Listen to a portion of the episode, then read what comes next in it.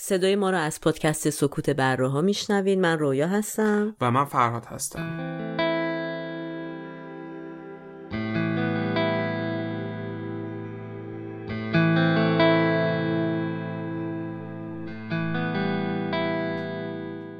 امروز 5 دسامبر 2018 و 14 آذر 1397 خورشیدیه و این قسمت دوم پادکست ماست.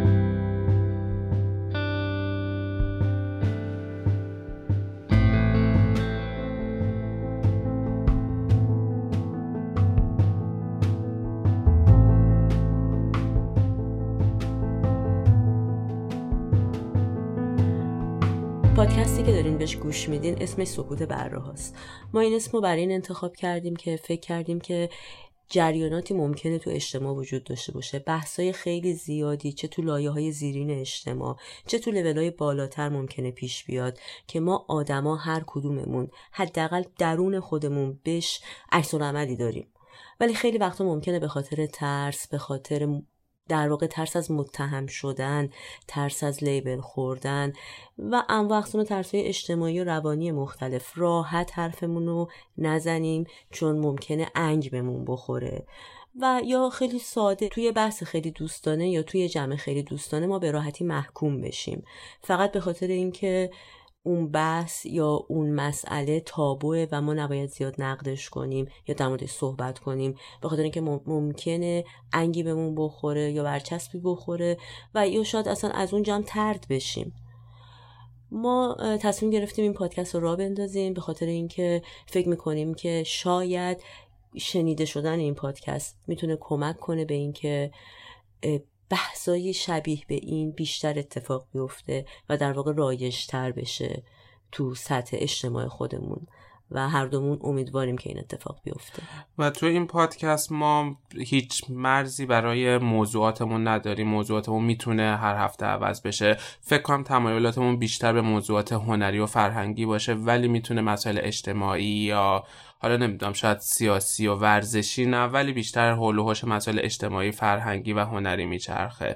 و سعی می‌کنیم معمولا یه سری مطالب رو قبلش بخونیم. رفرنس های مطالبی که بر اساسش داریم حرف می‌زنیم و بعدا توی توضیحات پادکست براتون می‌ذاریم و سعی می‌کنیم بحثمون یک بیس علمی داشته باشه ولی روی اون سوار بشیم و نظرات شخصی خودمون رو در مورد اون بحث بهتون بگیم.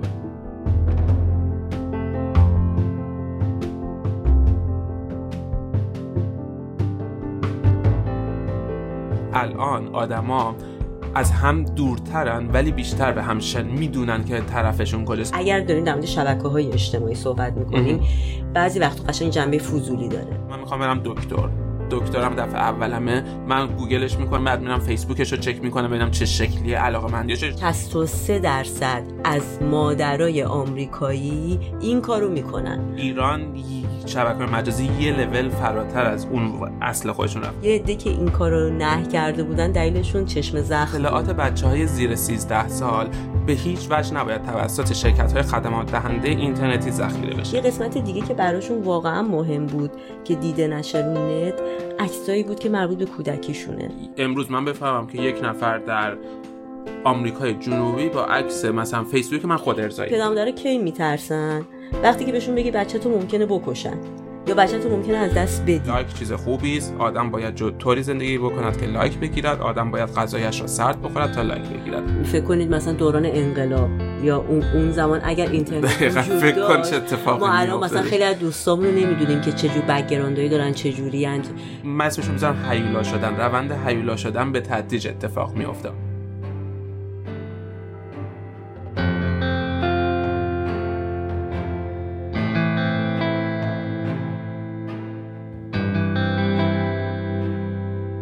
این جلسمون اسمی که براش انتخاب کردیم بچه های واقعی در فضای مجازیه.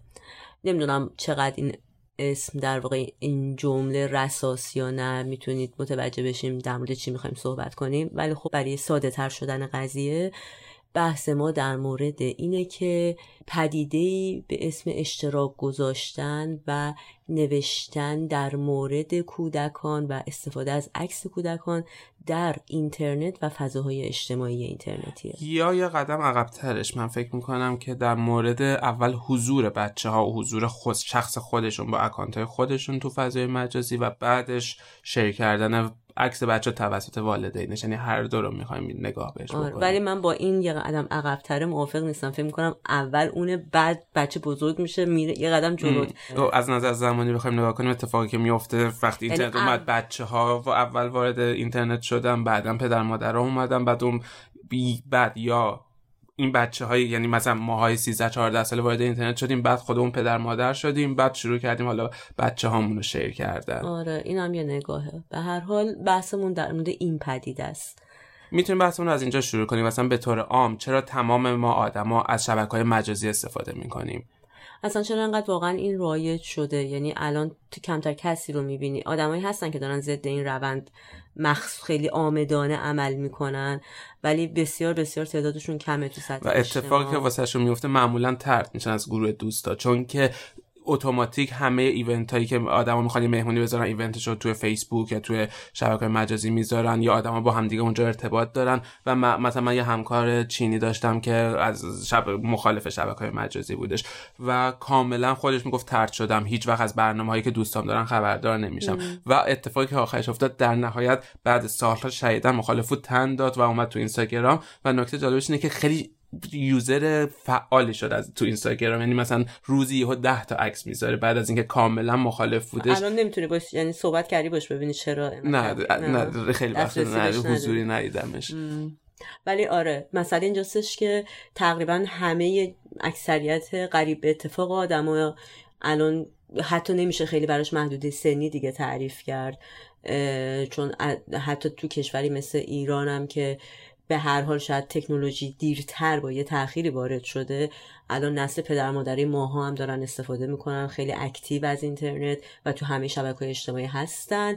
ما می‌تونیم خیلی مختصر دلایلش رو بگیم که چرا فکر می‌کنی آدما اینقدر تقریبا اعتیاد پیدا از خودت بگو خودت چرا استفاده می‌کنی؟ برای من بستگی به زمانهای مختلفی داره که در واقع من حال و حوصله داشته باشم. مثلا یه قسمتی برای من اتل... اگر داریم در مورد شبکه های اجتماعی صحبت می‌کنیم بعضی وقت قشنگ جنبه فضولی داره. یعنی اطلاعات گرفتن در مورد آدما حالا اون ممکنه نه لزوما کلمه فضولیشون یکم بار منفی داره ولی من ممکنه به طریقه مثبتش هم خیلی جا استفاده کنم. اصلا یکم به نظر من فضای معاشرت کردن دیگه از حالت معاشرت واقعی در اومده معاشرت مجازی شده. اصلا میری ببینی دوستات چی آره. کار کردن چه اتفاقایی داره میفته. بعد سرگرمی فقط وقت گذروندن. اصلا بعضی وقتا فکر می‌کنم من برام یکم حالت رستم داره. یعنی می‌خوام یه مثلا مغزم استراحت بدم میرم ببینم اینستاگرام چه خبره من ولی چیزی که گفتی از. دلایلی که استفاده می‌کنی واسه من شروعش فکر کنم 15 سال 16 سال قبل. یه موجی بود که اومدش که مثلا موقع یا یاهو 360 بود بعد اورکات اومد بعد گزک اومد بعد همینطور بود که یکی فیلتر می‌شد یا تعطیل می‌شد. آره، ولی اون موقع هر کدوم که میومد می‌رفتیم عضوش می‌شدیم. یکم موج سواری بودش واسه من. یعنی یه موجی بود که اومده بود همه کاریو می‌کردن. می‌کنم برای نسل ماها برای این نسل فکر می‌کنم که خیلی چیز بود. خیلی اصلا غیر ممکن بود کسی نره دنبال این. انقدر جدید بود انقدر پدیده جدیدی بود که کسایی که اینترنت استفاده می‌کردن چون خیلی هم تو اون زمان بودن مثلا حتی تو دانشگاهمون یا آدمایی که آره دانشجو بودن ولی استفاده نمی‌کردن. منظورم که ولی اگر با همچین کیفیتی آشنا می‌شدی نمی‌تونستی بگی نه. برای اینکه فوق العاده جدید بود همه چی. ولی ادامه که پیدا کرد به جای اینکه مثل خیلی از چیزهای دیگه که در واقع برای آدمی پدیده عادی بشه هنوز به نظرم جذابیت خودش رو هنوز از دست نداده. با وجود اینکه به اندازه کافی در دسترس هست. الان دیگه موبایل ها ولی خب همچنان جابجا میشه. یعنی مثلا فیسبوک الان دیگه تقریبا تو روند نزولیشه. آره. آدما بیشتر تو اینستاگرامن. حالا من می‌خواستم دلایلمو بگم برای استفاده از شبکه مجازی. یه چیز جالب دیگه ای که هستش من در امتداد حرف تو من فکر می‌کنم که الان آدما از هم دورترن ولی بیشتر به هم می‌دونن که طرفشون کجاست. یعنی امکان داره مثلا تو سال به سال به دوستت زنگ نزنی باهاش صحبت نکنی باهاش چت هم نکنی. ولی دقیقا می‌دونی که الان تو کدوم کشور زندگی می‌کنه تو کدوم شهر زندگی می‌کنه کدوم کارو داره. حتی می‌دونی هفته قبل شام چی خورده چه می‌دونم مهمونی تولدش چه خبر بود ولی امکان داره سالها باشه باهاش صحبت نکرده باشی. یه ذره حس به نظر عجیب غریبی داره که آدما خیلی بیشتر این شا... درگیر زندگی هم شدن. ولی از اونور با هم ارتباط واقعی ندارن. من حالا شاید این کلمه رو ناگاهانه استفاده کردی ولی درگیر نیستن آدما فقط اطلاعات بیشتری از هم دارن. خب در درگیر یعنی من می‌دونم که مثلا اگه تو از من بپرسی فلانی چه خبر من میگم آره هفته قبل تولدش بود رفته بودش چه می‌دونم لاس وگاس مثلا. یعنی تو فقط یه اینفورمیشن داری از اون آدم ولی هیچ نزدیکی بیشتر از این نداری ولی قبول دارم از این نگاه خیلی جالبه. مثل مثلا point های مختلف تو اقصا نقاط دنیا همه یه جوری به هم وصلن ولی این اتصال عمیق نیست. آره یعنی اون نزدیکی وجود نداره. یه کار دیگه که من همیشه می‌کنم تا هم گفتی مثلا حتی من می‌خوام برم دکتر.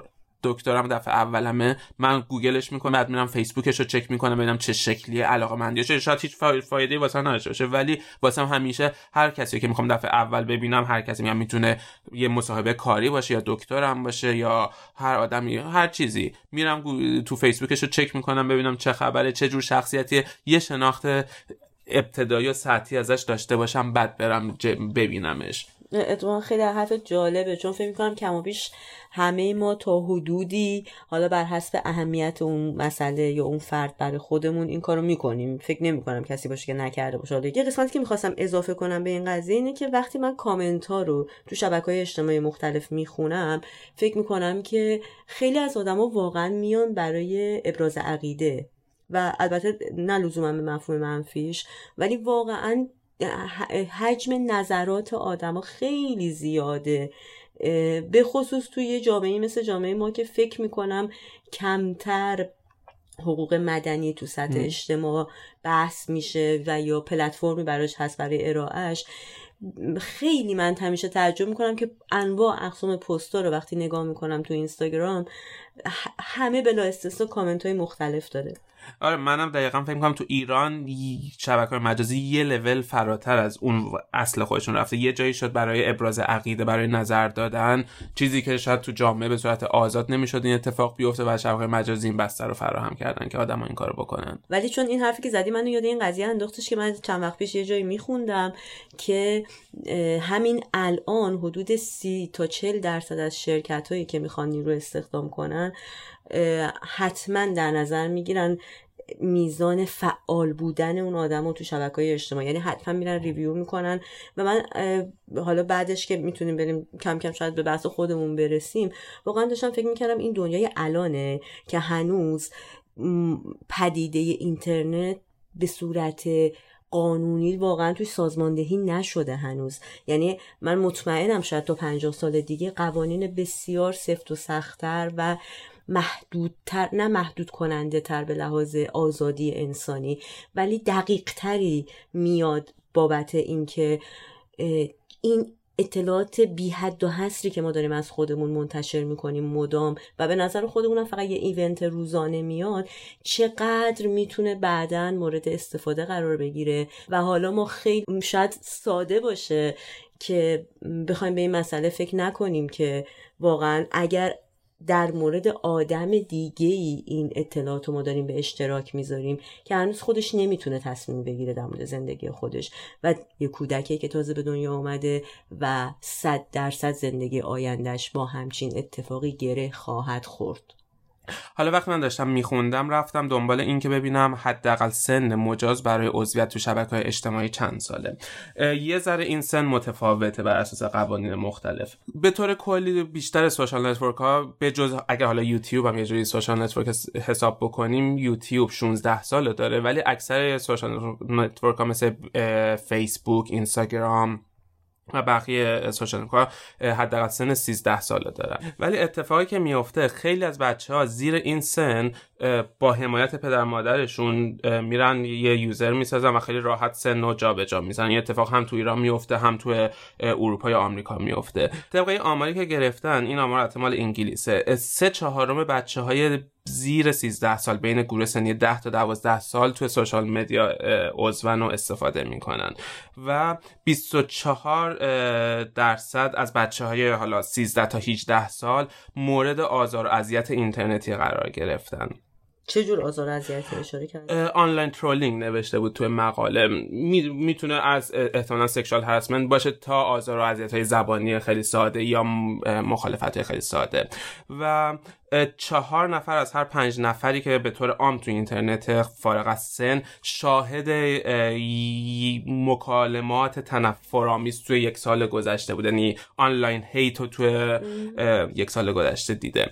و خب این کاری که ما می‌کنیم پدر مادر خیلی راحت به بچهشون اجازه میدن که سن و جابجا بکنن. هیچ هیچ سیستمی هم نیست که مثلا درخواست آیدی کارت کنه یا مشخص کنه که سن واقعیه و همه فکر می‌کنن یه دروغ مسلحتیه و اجازه میدن اتفاق بیفته. ولی بعد از که بیشتر روی این خوندم یه قانون خیلی جالب من پیدا کردم. یه قانونی داریم به نام The Children's Online Privacy Protection Act. مخففش هست COPPA این قانون تو سال 1998 عملیاتی شده و طبق این قانون اطلاعات بچه های زیر 13 سال به هیچ وجه نباید توسط شرکت های خدمات دهنده اینترنتی ذخیره بشه. این اطلاعات گستره وسیع از اطلاعات شامل میشه. از ساده ترین اطلاعات مثل عکس شماره تلفن اطلاعات موقعیت جغرافیایی تا اطلاعات پیچیده تری مثل کوکیا مثل IP address ها یا حتی unique device identifier که UDID که روی موبایل هستش. یعنی هیچ شرکت خ... ISP شرکت های خدمات دهنده اینترنت به هیچ وجه نمی‌تونن رد پای از بچه زیر 13 سال رو ذخیره بکنن. هر چیزی که هستش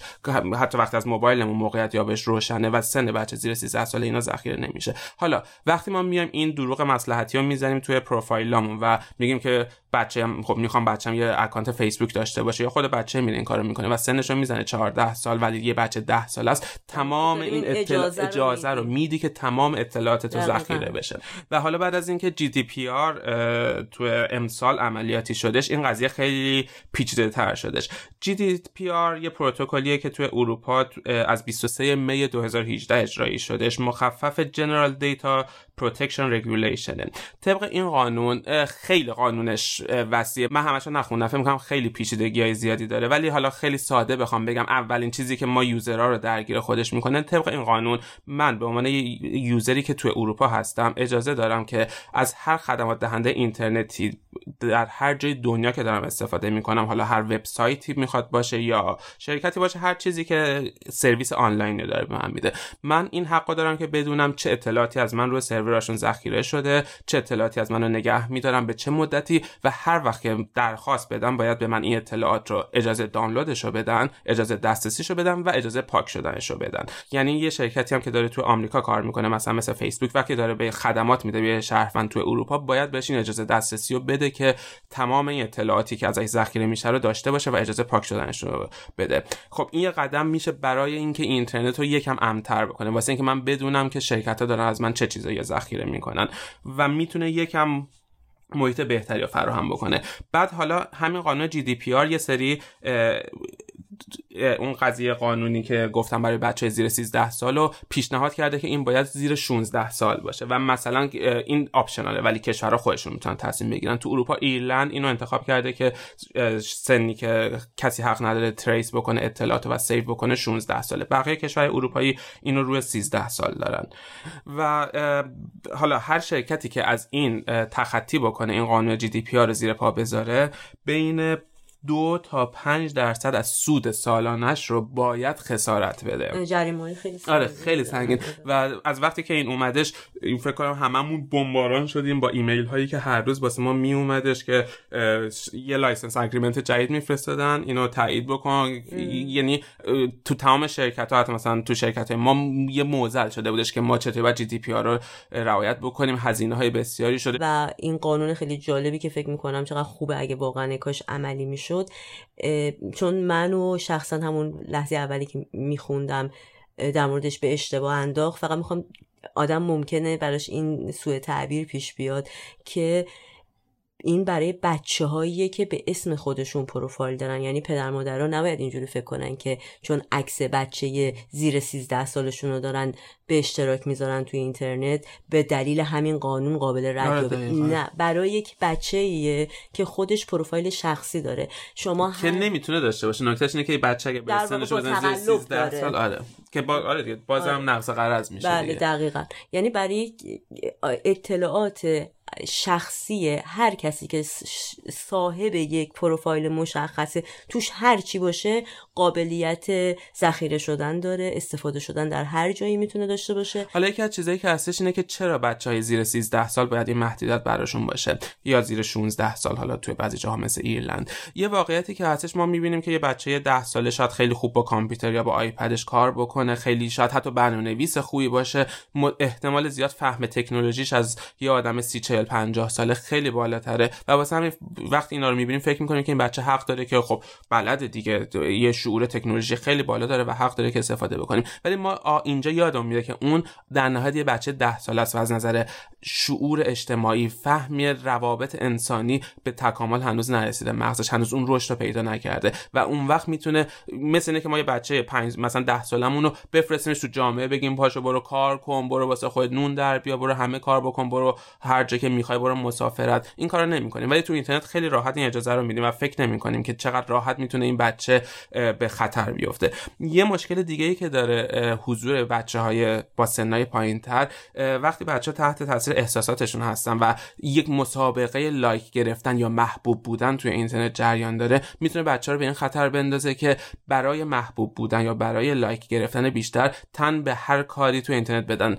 حالا هر کاری می‌تونه گذاشتن عکس های نامناسبی باشه که اون لحظه خاص شاید اون بچه فکر نکنه که داره چه کاری می‌کنه ولی می‌تونه تمام آینده و زندگی اونو تحت شعار قرار بده. مثل تو خبر مثلا داشتیم یه بچه یه دختر بچه 12 ساله توی انگلیس خودکشی کرده بود به خاطر اینکه دو تا دوست 12 ساله و 14 سالش مسخرش می‌کردن و آزار و اذیتش قرار داده بودن به خاطر عکسایی که گذاشته بود. یا تعداد آمار زیاد پرن های انتقامی یا عکس های نامناسبی که آدما به خاطر انتقام گرفتن از دوستاشون می‌ذارن و معضلات و بحرانهای خیلی شدید یا می‌تونه برای یه نوجوان یه بچه‌ای که هنوز به بلوغ فکر نرسیده ایجاد بکنه. و در واقع این نقطه است که ما رو می‌بره شاید تو بحث اصلی امروز ما که در مورد استفاده از عکس بچه هامون و حتی گذاشتن پست هایی در مورد بچه هامون تو شبکه های مجازی به خصوص حالا این روزا فیسبوک و اینستاگرام که می‌خوایم این بحث رو بیشتر باز کنیم ببینیم اصلا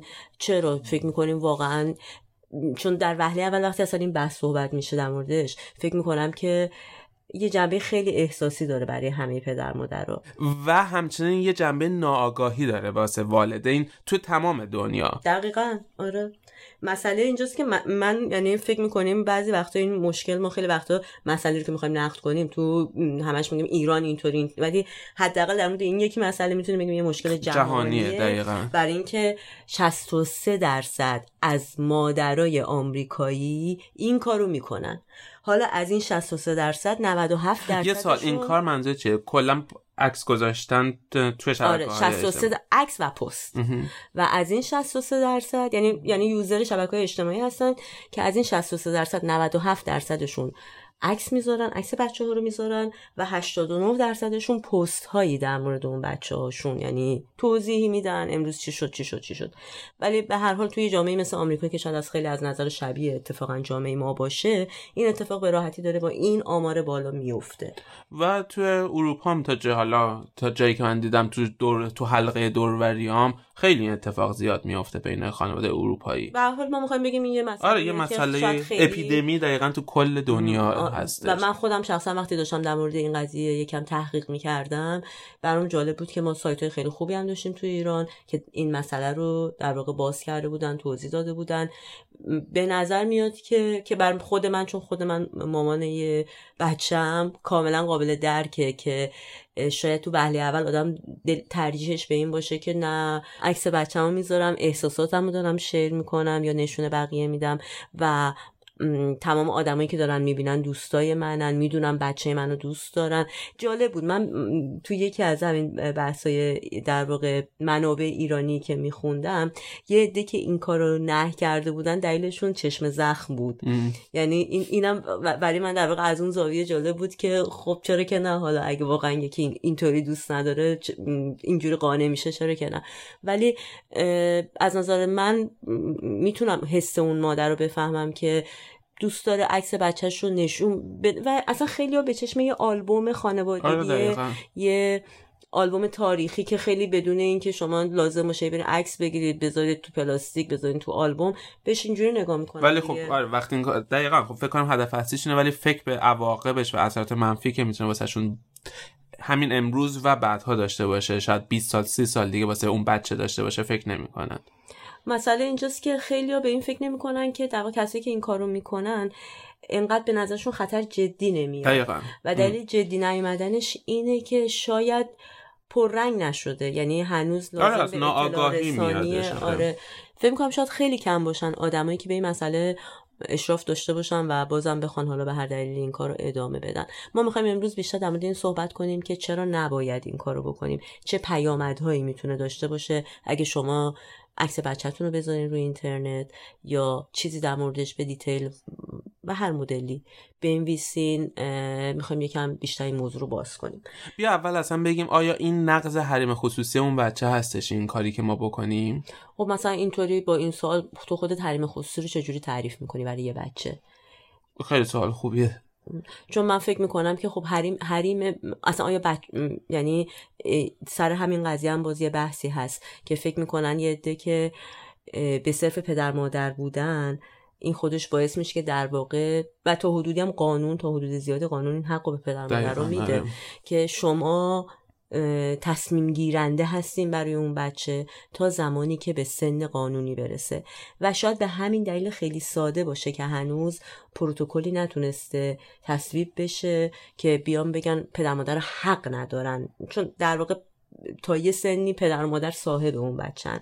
و اونا که تصمیم می‌گیرن حریم شخصیش چجوری تعریف میشه قراره چی باشه. ما به یه سری در واقع این که میگم ما منظورم دنیای مدرن امروز به یه سری جنبندیایی رسیده از قبیل اینکه مثلا کودک نباید کار کنه نباید عامل درآمدزایی باشه برای خانواده. ولی اینا خیلی کلیه و هنوز وارد این بحثای دیتیل اینترنتی نشده. تا جایی که من خوندم و می‌دونم قانونی هنوز وجود نداره در مورد اینکه واقعا ما چه تعریفی ارائه میدیم که این حق یک بچه است. خب خوشون بچه نباید تحت, تحت خشونت قرار بگیره نمی‌دونم حریم شخصیش به این معانی باید حفظ بشه و پدر تو خیلی کشورها حق ندارن مثلا به بچه آسیب فیزیکی یا روانی برسونن. بذار اینطوری من بپرسم. تو اگه الان بیا یه عکس از من بدون اجازه من بذاری تو اینستاگرام خودت. تو یا حریم شخصی منو نقض کردی یا نه؟ من شخصا اگه داری از من می‌پرسی فکر می‌کنم تو می‌تونی به من معترض بشی. خب ولی من فکر می‌کنم صد درصد می‌تونم معترض بشم. یعنی عکس من عکس منه. من باید تصمیم بگیرم. حالا ما داریم همین کار با بچه‌مون می‌کنیم. بعد چون بچه‌مون زبون نداره و نمی‌تونه حرف بزنه ما بدون اجازه خودش داریم عکسش رو می‌ذاریم تو اینترنت. پس یه جور داریم حریم شخصی اونو نقض می‌کنیم. چون واسش اصلا حریم شخصی متصور نیستیم. این کاملا درسته و تو تازه فکر کن که خیلی از بچه ها ما دیگه در مورد مثلا کودک بیبی حرف نمی‌زنیم. در مورد بچه حرف می‌زنیم که شاید 10 سالشونه 11 12 سالشونه به اندازه کافی تو این فضا هستن و حالا متوجه میشن که خب پدر مادرشون دارن این کارو می‌کردن یا همچنان می‌کنن و عکس عملی جالبی داشتن اصولا. کلا تو اون تحقیقی که من میخوندم می‌شد اینا رو به دو قسمت تقسیم کرد. یه از بچه ها بچه بودن که فکر می‌کردن که اصولا نظر کلی بچه ها مثبت بود در مورد این قضیه. تا جایی که تصاویری یا توضیحاتی در مورد چیزای خیلی شخصیشون داده نشه. اون چیزای خیلی شخصی یه چیزایی بودن مثل اینکه مثلا من تو خونه چی دوست دارم؟ چجوری حرف می‌زنم؟ نه لزوما منفی یا مثبتش. واقعا همین حریم شخصی که ما تعریف می‌کنیم. مثل اینکه مثلا من عادت دارم تو خونه جوراب قرمز بپوشم ولی دوست ندارم هیچکس هیچ موقعی بفهمه این مسئله رو. ممکنه خیلی عادتهایی باشه که برای ما بی اهمیت باشه و یا حتی جالب باشه. ولی وقتی روی در واقع نت گذاشته میشه یه عده خیلی زیادی در مورد عادت من می‌دونم و من اینجا اجازه دلم نمی‌خواد بدم. یه چیزم که از یه دونه پروفسور سوشال سایکولوژی این سوالو پرسیده بود که اصلا تعریف حریم شخصی چیه برای بچه ها اون نظرش این بودش که توی دنیای آینده تعریف تعریف به صورت حریم شخصی به اون صورت که ما امروز ازش تعریف می‌کنیم وجود نداره. اما اتفاقی که میفته حریم شخصی اونجاست که بچه احساس امنیت آرامش و احترام بکنه. و توصیه اون بودش که دقیقا چیزی که تو گفتی از بچه با بچهاتون حرف بزنین و ازشون بپرسین که تا چه حدی دوست دارن که عکسشون توی social network باشه. در واقع اولین توصیهشون اینه که بپرسین. وقتی که فکر می‌کنید بچهاتون به یه حدی از حالا عقل و تصمیم گیری رسیدن بپرسین که آیا می‌خوان حضورشون ادامه پیدا کنه یا نه. و یه چیز من بگم هم تو هم گفت تو حرف اشاره کردید. وقتی ما داریم در مورد کود بچه ها حرف می‌زنیم منظورمون تا همون سن 13 یا 16 سالیه که قانون بهشون اجازه میده. یعنی از بچه که دنیا میاد تا سن 13 سالگی حالا می‌تونیم بگیم. در ادامه همون بحثی که می‌گفتم از بچه های وقتی این سوالو کرده بودن که کجاها دوست نداریم پدر مادرتون در واقع شماها رو نشون بدن توی فضای مجازی به غیر از تصاویری که بین خانواده بودن و جنبه حالا مثبت های مثلا در حال ورزشن یا یه کار اینجوری می‌کنن یه قسمت دیگه که براشون واقعا مهم بود که دیده نشه رو نت عکسایی بود که مربوط به کودکیشونه. و این خیلی برای من جالب بود که همچین جوابی داده بودم به خاطر اینکه فکر می‌کنم حتی تو مثلا چون این بچه که ازشون سوال شده بود بین 10 تا 13 سال بودن. و فکر می‌کنم خیلی جالبه که بچه 10 تا 13 ساله خودش یک داره به یه تصوری از عدم خداگاهی می‌رسه در مورد استقلال خودش در مورد زندگی خودش. و اتفاقا اشاره می‌کنم به اینکه منظورمون اصلا عکسای لختمون نیستا یعنی اونا که اصلا.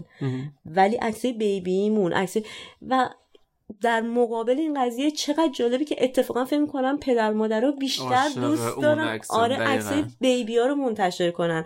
یعنی و حالا این یه مقاله است حتما نمی‌تونیم ما تعمین بدیم.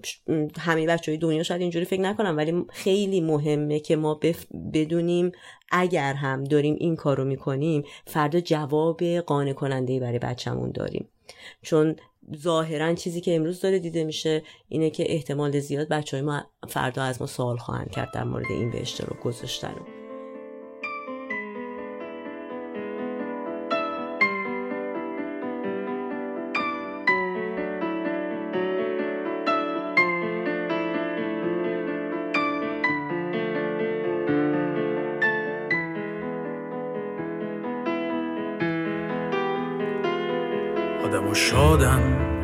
آزادن. مثل پرنده ها تو باد میرقصن میخندن.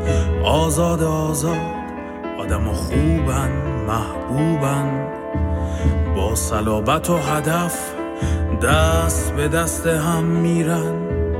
همه توی صف آدما نیکن یونیکن شیک و رومانتیک پاک ساده. سر به زیر افتاده از دور چه زیبان. اشاق در باران انگار مستن. بودن تا ابد هستن. من خوردم به تو به رنگهای چشمان. نام قطعی که قسمت از اون رو داریم میشنویم مردمی هستش. از آلبوم گذشتن و رفتن پیوسته کاری از گروه بمرانی.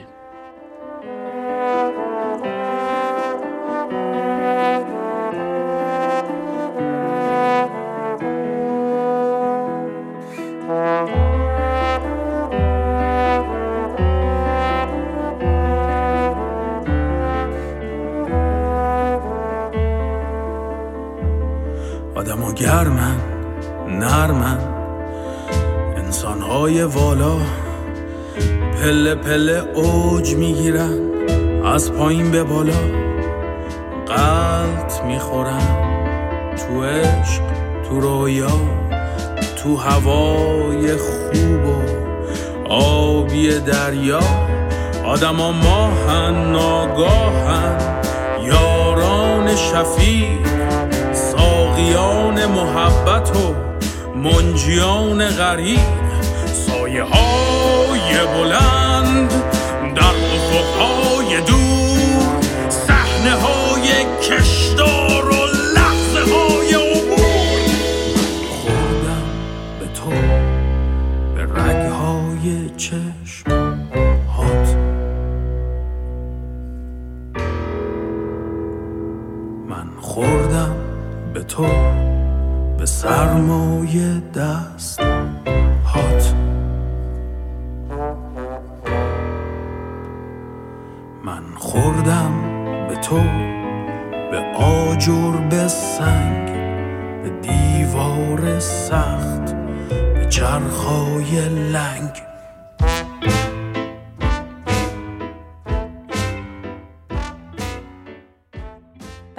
دیگه که خب حالا شاید در ادامه اون بحثی باشه که ما میگیم چرا والدین این شاید کم می‌دونن در مورد این قضیه که این عکسای بچه‌هاشون هی پست می‌کنن هی پست می‌کنن. یه قسمتش واقعا وقتی من داشتم میخوندم و فکر می‌کردم بهش به این قسمت مربوط می‌شد که پدر مادر کی میترسن؟ وقتی که بهشون بگی بچه تو ممکنه بکشن یا بچه تو ممکنه از دست بدی این براشون منتهای خطره. و اتفاقا آمار مثلا جرم و جنایت یا دزدی های اینترنتی که از طریق مثلا دیده شدن عکس بچه ها و پیدا کردن آدرسشون اینجوری اینجوری اینطوری اتفاق میفته خیلی پایینه. در این ترسی رو به اندازه کافی ایجاد نمی‌کنه تو ذهن پدر مادر رو. ولی به هر خطری که وجود داره. و فکر کنم تو تایید حرفتون من فکر کنم اگر تو بچه تو پارک باشی و ببینی یه نفر وایسه داره از بچت عکس می‌گیره همونجا زنگ می‌زنی به پلیس که یک کسی رو ولی تو اینترنت این کارو نمی‌کنیم. در حقیقت یه جو داریم همین. وقتی یه عکس شیر می‌کنیم داریم اجازه میدیم که آدمای دیگه این عکس رو سیو بکنن. این یه قسمت از حالا بحث بود سر دزدی اینترنتی که صحبت می‌کنم که مثلا خیلی آمارش پایینه هست وجود داره به خصوص هر چقدر که دقیق تر داره این تکنولوژی ها در واقع به یه معنی می‌خواد به انسان کمک کنه. همونقدر دقیق تر هم می‌تونه آدمو تو دردسر بندازه. الان تقریبا همه شبکه های اجتماعی لوکیشن رو برای تو مشخص می‌کنن. کجا بودی؟ این عکس کجا گرفته شده؟ و به هر حال حداقل در زمان حال اگه داریم مسئله رو بررسی می‌کنیم خطرات خودش رو داره. یه مسئله مهم دیگه که فکر می‌کنم که برای شاید همه و به خصوص فرهنگای ماها حالا هم یه جور حالت خوف و رجایی توش باشه چون ما یکم تو سنت خودمونم این بحث رو داشتیم مثلا پدوفیلیه که وجود آره داره. آره. که حالا وجود داره. یعنی همه می‌دونیم. حالا دلیلش هم میگن نمی‌دونم یه جور نمکه تو مغز آدم که کمه کاری نداریم. ولی آره یعنی ژنتیکی می‌تونه یعنی یه چیز کاملا بیولوژیکی می‌تونه باشه. یا البته یه دی نظر رو دارن.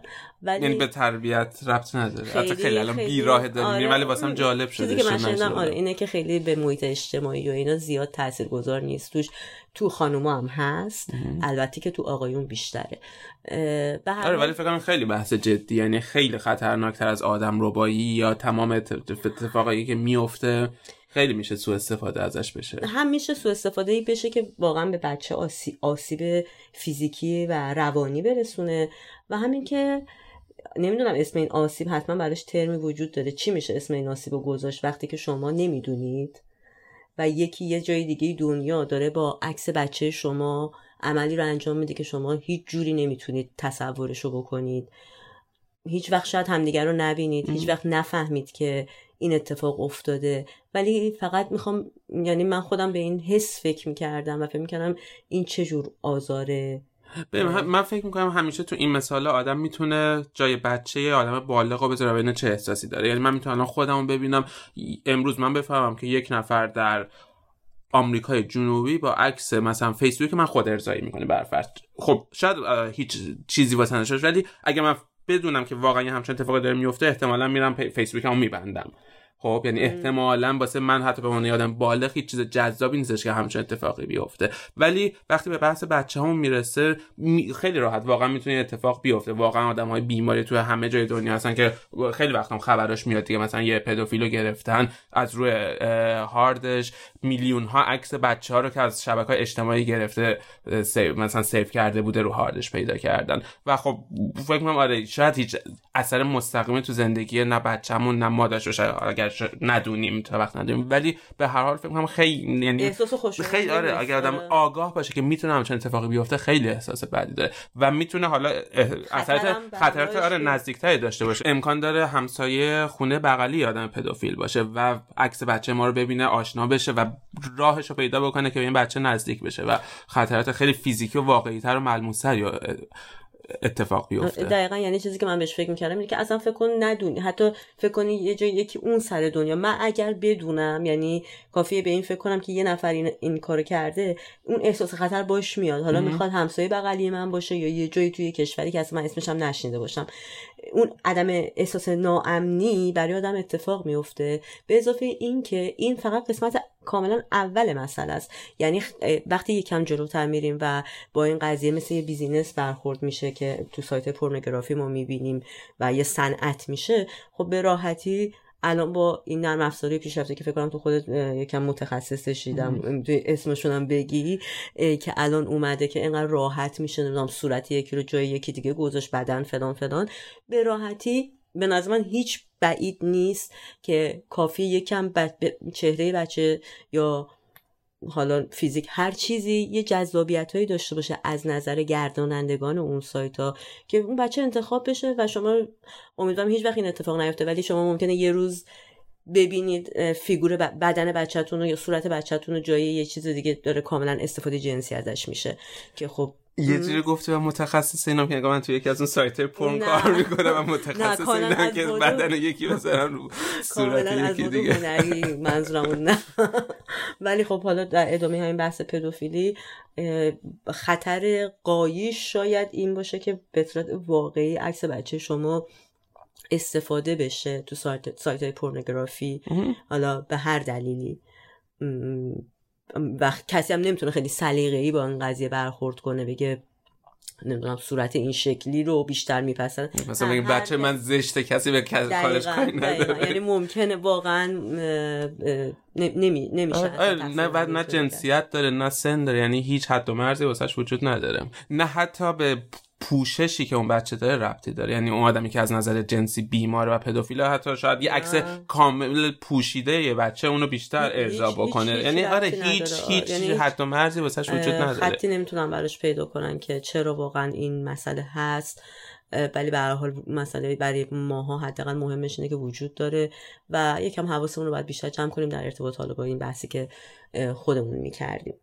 حالا بیام اثراتی که می‌تونه روی روح و روان بچه رو تربیت بچه این اتفاق داشته باشه بحث بکنیم. دلم می‌خواد دو در مورد دو گروه. حالا اینجا آدما رو که به دو گروه تبدیل بکنیم. یکی آدمایی که آدمای عادی که واسه حلقه دوستاشون عکسای بچه‌هاشون رو share می‌کنن. یکی یه چیزی که خیلی رایج شده این روزا اینفلوئنسرای مجازی هستش که دارن از این کار پول در میارن برند سازی می‌کنن با بچه‌هاشون دوباره تو همه جای دنیا وجود داره.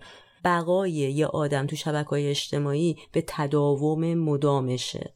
یعنی مدام باید این آدم دیده بشه. شما اگه بچهتون معروف میشه مثلا سه ماه. یه سال پروفایل تو ببندی بری دیگه اون آدما رو نمی‌تونی پیدا کنی. حتی یه هفته دو هفته. یعنی یه خب. چیزی که ببینیم یه... یعنی من خیلی نگاه کردم حالا چه آدمایی که از بچه هاشون این برند سازی می‌کنن چه آدمایی که از خودشون برند سازی کردن. همیشه شروعش اینطوریه که هیچ برندی وجود نداره. یه آدم معمولی احتمالا مثل من واسه دل خودش داره یه سری عکس شیر می‌کنه. یواش یواش حالا یه سری جذابیتی تو زندگیش داره. یه عکسای جذابی می‌گیره یا قیافه جذابی داره یا lifestyle جذابی داره. یه سری آدم جذبش میشن. به تدریج یعنی این رو می‌ذارم هیولا شدن روند هیولا شدن به تدریج اتفاق میفته آدما به تدریج follower ا میان یه رابطه لازم و ملزوم همدیگه میشه. یعنی تو follower به دست میاری بعد این follower تو رو تر... ترغیب می‌کنه که عکس بیشتری بذاری. عکس بیشتر می‌ذاری follower بیشتر جذب می‌کنی و همینطور یواش یواش این میاد مثل هیولا زندگی تو رو می... میبله و تو تمام زندگیت میشه فقط عکس گذاشتن عکس گرفتن از یه عکس تو هفته شروع میشه آخرش می‌رسه به 10 تا عکس در روز. و دقیقا چیزی که گفتی تو گفتی یک سال. من فکر می‌کنم اگر تو یک هفته عکس نذاری یواش یواش شروع می‌کنی fade out شدن. حالا من بیشتر تاکیدم روی گروه دوم اینجا. چون گروه اولو یه ذره بحث کردیم گروه می‌تونیم دوباره حالا روش به detail صحبت بکنیم. ولی اون گروه دومی که از بچهشون یه برند ساختن و خیلی معروف شده. آره خیلی معروف شده و تبدیل به یه محل درآمد. و اثرات منفی که این برندسازی از بچه ها روی روح و روان بچه ها می‌ذاره توسط والدین. یکی از اولین چیزایی که من فکر می‌کنم اثر منفی می‌ذاره روی بچه ها این برندسازی از بچه ها این حس like like گرفتنیه که واسه بچه ها یواش یواش پررنگ میشه. بچه همه چیز رو به پدر مادرش نگاه می‌کنه و از اونا یاد می‌گیره. حالا وقتی که می‌بینه این مادر دست به هر کاری غذاشو می‌کشه ظرف غذا رو می‌ذاره قبل از اینکه غذاشونو بخورن یه عکس باید بگیره که بذاره تو اینستاگرام که like بیشتری بگیره. خب بچه واسش الگو سازی میشه که like چیز خوبی است. آدم باید طوری زندگی بکند که like بگیرد. آدم باید غذایش را سرد بخورد تا like بگیرد. میشه نمایشنامه زندگی اون بچه میشه روند رشد فکری اون بچه. و این بچه نمی‌تونه یه بچه ساله این بچه نمی‌تونه مثلا اعتیاد به اینترنت رو ترک بکنه. این بچه به احتمال قریب به یقین قطعیت که میشه گفت. ولی معتاد به اینترنت میشه معتاد به social network میشه و و تمام زندگیش هر کاریو می‌کنه برای اینکه حس تایید دیگران رو بگیره. دومین چیزی که میشه که در ادامه همین همون حس تایید گرفتن و مهرطلب شدنه. یه بچه که مثلا توی سه سالگیش مورد توجه میلیون ها نفر احتمال مثلا یک میلیون follower داره وقتی میره تو خیابون همه میشناسنش خیلی قربون صدقش میرن این بچه از, از سه سالگی مورد توجه بوده مهرطلب میشه. اگر این توجه یا تمام آیندهش یه کاری می‌کنه که این توجه رو به دست بیاره یا احتمالا وقتی تو سن بلوغ برسه این توجه یواش یواش بچه اون قیافش رو دست میده یا تمام اون زندگی از به حال تغییر می‌کنه. اون توجه ها تموم میشه و اون وقت این بچه میمونه و حوزش. یه بچه ای که تو مورد توجه کلی از آدم ها بوده و دیگه اون توجه رو نداره. یه اثر منفی دیگه ای که داره خودشیفتگی یا نارسیسیسمه که واسه این بچه ها ایجاد می‌کنه. دوباره بچه که این همه توجه می‌گیره از همه نفر هر کاری می‌کنه راه رفتنش همه قربون صدقش میرن. اشتباه حرف دادنش همه قربون صدقش میرن. باعث میشه که فکر کنه که شاخ قول شکسته. فکر کنه که بهترین یعنی آسمون پاره شده و این افتاده پایین. و فکر و می‌تونه واقعا اثرات منفی تو شخصیت بچه ها داشته باشه. به خصوص به نظرم مورد دقیقا بچههایی که این شکلی معروف میشن یعنی به واسطه حالا شاید بامزدگیشون یا شیرین یعنی برای خود من محتمل ترین اتفاقی که می‌تونه براش بیفته اینه که اصولا چون می‌دونی مثلا بچ... هر چقدر بچه خوشگل و ناز باشه دقیقا تو دوران بلوغ آدم یعنی یک دفعه اصلا یه چهره می‌بینه وای چرا این شکلی شد مثلا. یه سرخوردگی یا یه افسردگی خیلی شدیدی ممکنه تو اون دوران به سراغشون بیاد که اصلا جاش نیست زمانش نیست. و خب یه دفعه انگار تو خالی شدی یعنی اون همه توجه دفعه پرواز می‌کنه به اضافه تمام این حرفی که تو خودت گفتی.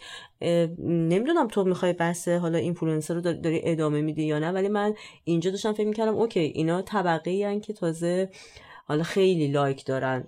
می‌تونیم بگیم قشر زیادی از مردم اینفلوئنسر نیستن.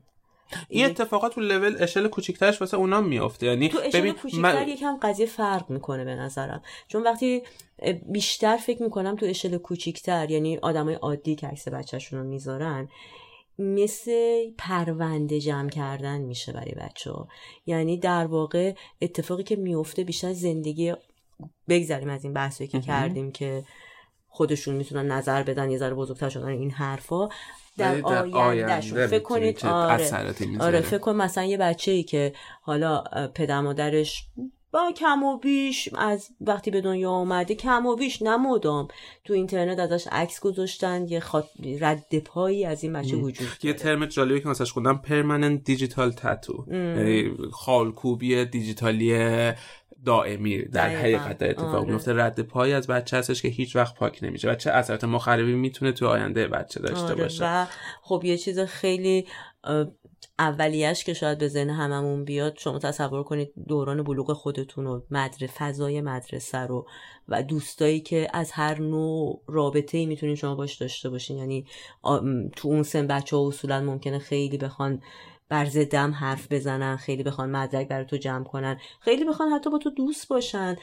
و شما یک دفعه یعنی چون اینا همه چیزای جدیدیه برای ما ما نه هنوز یه نسل دو نسل ازش رد آره نشده یعنی این کاملا قرار برای بچه های ما تازه تجربه بشه. شما تصور کنید یه بچه 14 سال آینده یه بچه که تو حیات مدرسهشون داره بازی می‌کنه و تمام شاید همکلاسیاش از هم دیگه می‌دونن دیگه. می‌دونن این بچه بوده چه شکلی ساعت بوده چند میخوابیده کی آراغ می‌زده کی شیر میخورده. چه جوری حرف می‌زده چه سنی اولین کلمه شو گفته. آره.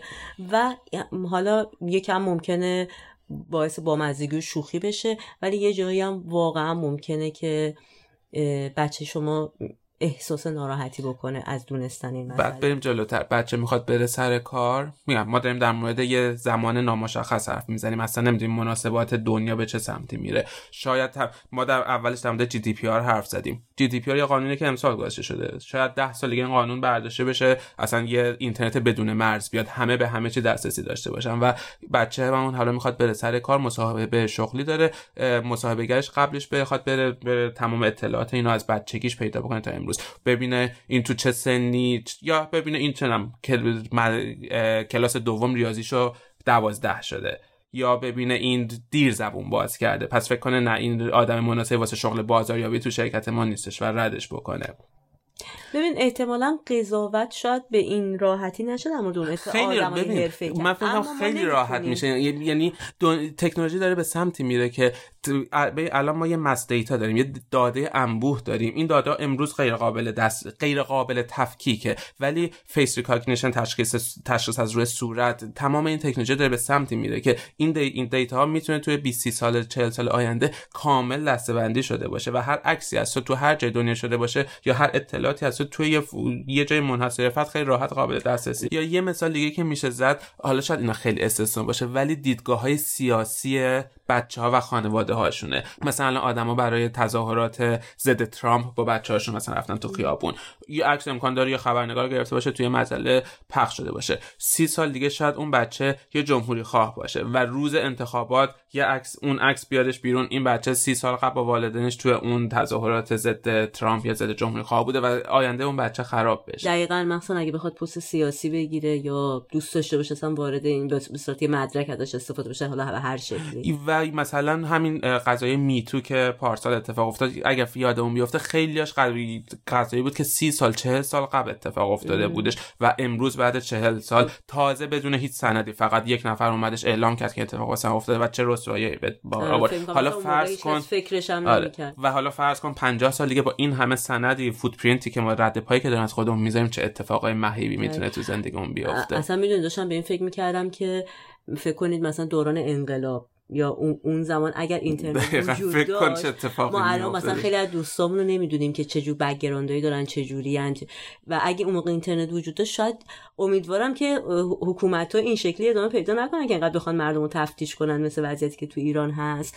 ولی به هر حال ولی قضیه کل قضیه که ما نمی‌دونیم در آینده دنیا به چه سمت بله، خواهد رفت. بریم مثلا الان یه قانونی ما داریم right to be forgotten RTBF امروز وجود داره من می‌تونم برم درخواست بدم که مثلا به گوگل این درخواست بدم که تمام این اطلاعاتی که از من وجود داره رو غیر قابل search بکن. این اطلاعات پاک نمیشه از اینترنت. تو اینترنت وجود داره ولی گوگل یا موتورهای جستجو دیگه اینو index نمی‌کنن و اینو ارائه نمیدن. ولی امکان داره 20 سال دیگه همینم نباشه یعنی میگم واقعا ما نمی‌دونیم 20 سال دیگه کجا خواهیم بود چه قوانینی حکم فرما خواهد بود. دولت ها چه استفاده از این data ها می‌کنن و کل قضیه به چه سمتی خواهد رفت؟ اما می‌تونه برای خود تو تویی که در در واقع object این قضیه هستی منظورم بچه که فکر کنید همچین رد پایی ازش تو اینترنت موجوده به این detail ی یه دغدغه ایجاد کنه. شما خیلی وقتا من فکر می‌کنم ما آدما دروغ میگیم. هممون. خب خیلی ساده تصور کن که تو موقعیتی هستی دلت نمی‌خواد چیزی که ازت سوال میشه رو. حالا چه دوست توی درست جواب بدی. و خیلی تصادفا با یکی برخورد می‌کنه که اه اتفاقا می‌تونه حرف تو رو با سند نقص کنه. چون یادش مونده که مثلا ده سال پیش پدرت یا مادرت یا فلان کسک به تو گفته بوده که مثلا تو همچین خصوصیتی داری. مثالی خیلی زیادی میشه برای شد منم حضور ذهن ندارم. و این دغدغه روانی برای تو ایجاد می‌کنه. احساس عدم امنیت بد میده. و از یه طرف دیگه یه بحث دیگه که مطرح میشه اینه که بچه ها اصولا حالا چیزای مثبت یا منفی که ممکنه اون تصویر اینترنتی از ازشون به جا بذاره تو یک سنای خاصی دچار یه دوگانگی میشن در مورد اینکه آیا این تصویر رو حفظ کنن یا نکنن. یعنی کافیه که بچهتون بیفته تو این فضا. ممکن اون تصویر از نظر شما اصلا مثبت نباشه ولی مثلا بچه شما رجوع می‌کنه به تعداد لایک هایی که اون تصویر خورده. ببینید این بحثی که قبل از اینکه حالا شاید اینو توضیح بدم دوست دارم که این مسئله یکم باز کنم که بگم این بحثایی که داره میشه خیلی نمیشه محض بهش نگاه کرد و خیلی انتخابی. حتما که تصمیم گرفتن بچه شما یا هر عکس العملی که ازش سر می‌زنه بسته به شرایط خانوادگی شما شرایط اجتماعی اون بچه روانی اون بچه داره. یعنی نمی‌تونیم بگیم اگر این وجود داره حتما این اتفاق خواهد افتاد. اما اما همه, آره همه اینا هست و و آره منجر به این قضیه ممکنه باشه که بچه بر اساس فرزن عکس العملایی که از پم کلاسیاش می‌گیره در مورد یه مسئله ای تو سنی که هنوز وقتش نیست بخواد یه خصوصیت رو تو خودش از بین ببره یا ادامه بده به خاطر feedback ی که داره می‌گیره. چیزی که می‌خواستم اینجا من بگم یه در واقع شبکه ای بود. چون خب همینطور که فکر کنم اکثریت می‌دونیم تمام اطلاعات شما هر جوری به هر شکلی با هر privacy setting ی که شما تعریف کرده باشین همه اینا کاملا ضبط میشه و قابل ردیابیه و قابل استفاده شدن حتی عکسی که تو پرایوت یعنی اونلی میرد مثلا تو فیسبوکت فقط واسه خودت شیر کنی و دو ثانیه بعد پاکش کنی. بله دو ثانیه بعد آره. اون یعنی تو سرور فیسبوک برای همیشه میمونه. دقیقا میمونه و فقط می‌خواستم اینجا اینو برای این گفتم که یه شبکه رو معرفی کنم بهتون به اسم ایتکا IDKA که ظاهرا شبکه‌ایه که تنها شبکه‌ای که در واقع به پدر مادر رو توصیه می‌کنن ازش استفاده کنید چون در واقع اصول بنا شدنش بر اساس اینه که قول داده که هیچ جور استفاده و هیچ ذخیره دیتایی نداشته باشه از تمام عکس‌ها مطالبی که توش به اشتراک گذاشته میشه. فکر کردم که شاید فقط برای معرفی بد نباشه. آره. اگه می‌خواین عکس بچه هاتون رو بفرستین برای کسی سیفترین و امترین راه فرستادن ایمیله. در واقع برای حتی شما مثلا وقتی که با مسنجر حالا چه تو تلگرام چه تو فیسبوک چیزی رو شیر می‌کنید به هر حال یعنی اگر بخواین پرایوت ترین و بهترین راه حل رو داشته باشین بهتری که ایمیل کنید. فقط چون تو, آره، تو پرانتز بگم اینو. و من واسم جالبه که بدم آیا روزی خواهد رسید که بچه ها پدر مادر خودشون تو دادگاه سو بکنن که چرا عکس های ما رو تو اینترنت پخش کردین یا نه؟ همین الان این اتفاق افتاده. واقعا؟ آره. تعدادشون زیاد نیست ولی شکایت رفته. یعنی شکایت رفته ولی خب تعداد بالایی نیست. بخاطر من تو چیزی که میخوندم یعنی برام خب ترجیح دادم تعداد آمار بالاتر از این باشه ولی آمار بالایی نبود که بچه ها شاکی بودن یعنی بچه که نه دیگه الان مثلا خیلی نسل اولی بودن که در واقع مثلا می‌تونستن الان چیز کنن. اه احقاق, احقاق حق کنن. آره. نه حتما من فکر می‌کنم حتما این اتفاق خواهد افتاد. به نظر من دادگاه رفتن اونقدر مهم نیست که آدم بتونه پیش خودش جواب بچهش رو بده و فکر می‌کنم مثل یه یعنی وقتی من فکر می‌کنم اگه یه زمانی بچه خود من از من بخواد اینو بپرسه که چرا مثلا فلان کارو کردی و من اگه جواب قانع کننده ای براش نداشته باشم خیلی ساده مثلا احساس می‌کنم تو عوض از چشش میافتم. و دیگه رو من حسابی باز نمی‌کنه این چیزی که من همیشه ازش تو زندگی میترسم. یعنی خیلی دوست ندارم زود این اتفاق برام بیفته. فکر می‌کنم بالاخره که خواهد افتاد به خاطر اختلاف نسل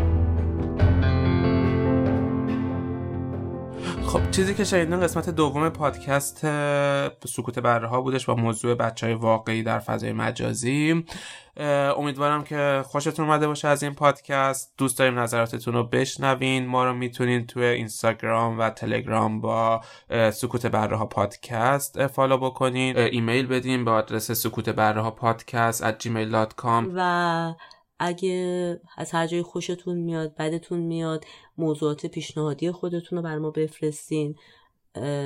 خیلی خوشحال میشیم. و خدافز خدافز